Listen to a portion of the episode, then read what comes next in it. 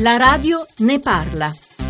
Buongiorno, sono Damiano da Tiene, dalla provincia di Vicenza. Il 31 agosto transitavo sul Ponte della Libertà tranquillo perché io ho 71 anni e non supero mai normalmente gli 80 all'ora. Mai. Invece mi arriva una multa di 189 euro dove è scritto che io transitavo a 86 km all'ora. Mi chiedo come sono tarate queste colonnine, quali finalità hanno? Sicuramente non quella educativa, servono soltanto per far cassa, funzionano da bancomat per il comune di Venezia?